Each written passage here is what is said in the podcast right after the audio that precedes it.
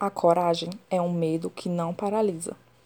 O medo é um dos maiores motivos para a maioria das pessoas de não conseguirem alcançar os seus objetivos. Precisamos nutrir a coragem se quisermos seguir em frente, mas as pessoas se deixam paralisar pelo medo e acabam ficando na zona de conforto.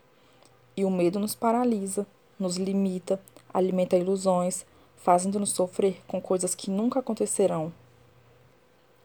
Um exemplo disso é uma pessoa que quer empreender, mas tem medo de se arriscar, e o medo de errar acaba paralisando de querer mudar de vida.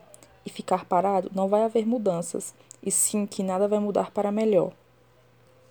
E na vida temos que ter coragem, apesar do medo, e superar o medo com ações. O medo continua dentro da gente, mas com coragem e não nos paralisar. Todas as pessoas que se arriscaram para dar um salto na vida em algum momento Sentiram medo, mas o medo não os paralisou. Enfim, vai, e se der medo, vai com medo mesmo.